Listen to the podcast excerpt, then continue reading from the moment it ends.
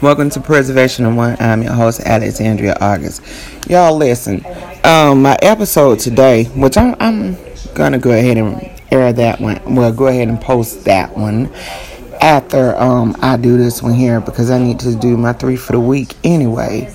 But listen, this is a thing right here that got me. I was looking at this whole situation with the Lincoln University, right?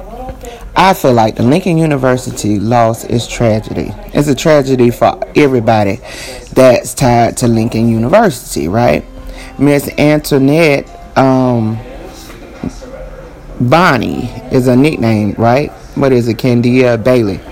Her life was cut short um, at the university. She basically was screaming and asking them for help, right, at the university because she was having mental illnesses. Matter of fact, if you are somebody else that suffers with mental illness, make sure you um, email me, okay?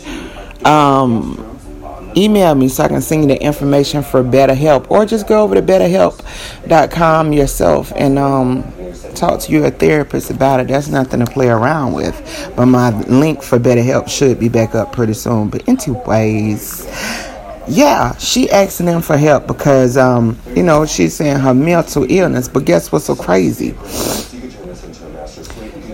She went to the president, which is John Mos. What is his name? Moseley. Went to uh, the president, John Moseley, and accused him of bullying. Him and his staff was accused. She said in her letter that they was bullying her, harassing her, and you know, just giving her differential treatment. You know what I'm saying? Um, from the white colleagues. That's what they were doing for her, bullying her, differential treatment, harassment. You know what I'm saying? Everything else that'll cause mental illness for any doggone body. You know what I'm saying? You trying to do your job, and she felt like he was trying to set her up to fail.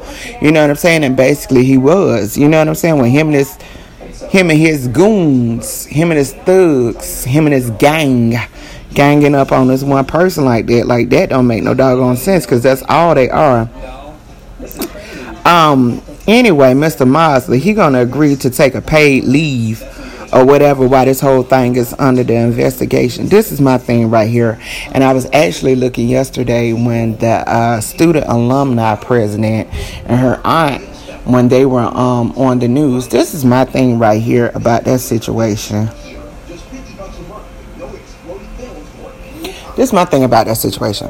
I feel like if Mr. Moseley and his gang, if they are not, if they are not dealt with, if you know what I'm saying, if he's not asked to leave that school, him and his whole gang in entirety, if they're not asked to leave that school, and I'm talking about without pay, not with pay, ain't no need for you to be comfortable.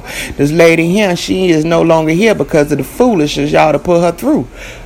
Oh, okay. So I feel like they should be asked to leave that school. The school should disassociate themselves from Mr. Moseley and his crew.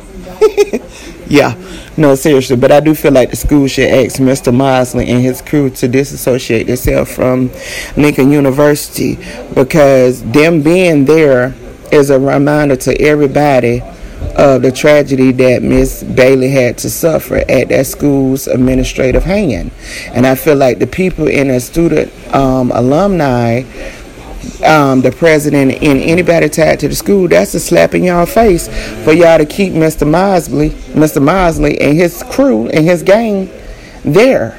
That's a slap in y'all face. And y'all sitting up here trying to get him, and they're trying, and, and the people they're trying to get him about the school, not just him, get the gang out too. Okay, but anyways, um, this is my doggone thing. Um, y'all trying to get him out. If they do not get him and his gang out of Lincoln University and people like them, it's like saying, okay, look, we gonna let him stay because we know he gonna we gonna let him do what he want.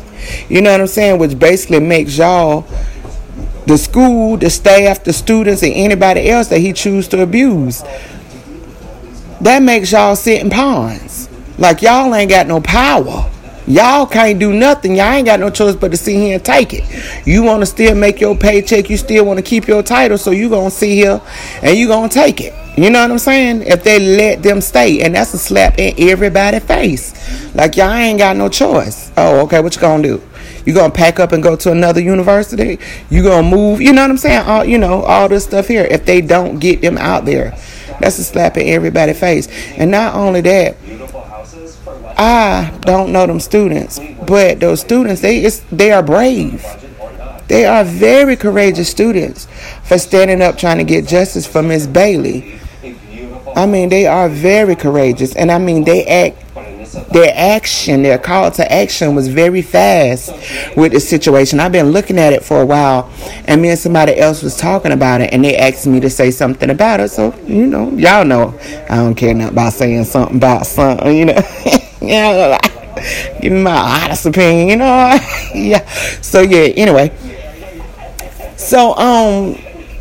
I mean, it's it's it's crazy. The students they stepped up real fast, but I feel like this here with those students, it should be more students. I wouldn't care if it's other students coming from the other campuses of what um, Lincoln University, if I'm not mistaken, off the top of my head.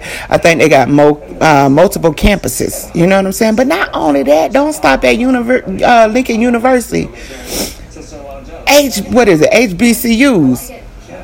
If you're down the street, round the corner, the next town over Go to Lincoln University and protest as well. Okay, you got family in that town. Go to Lincoln University and protest as well. I mean, come on now, get them cracker barrels from out there with their foolishness. They around here playing around with people mental health. God dang on it. Anyway, don't forget to get a copy of my book, A Conversation with Alexandria August. Thank you.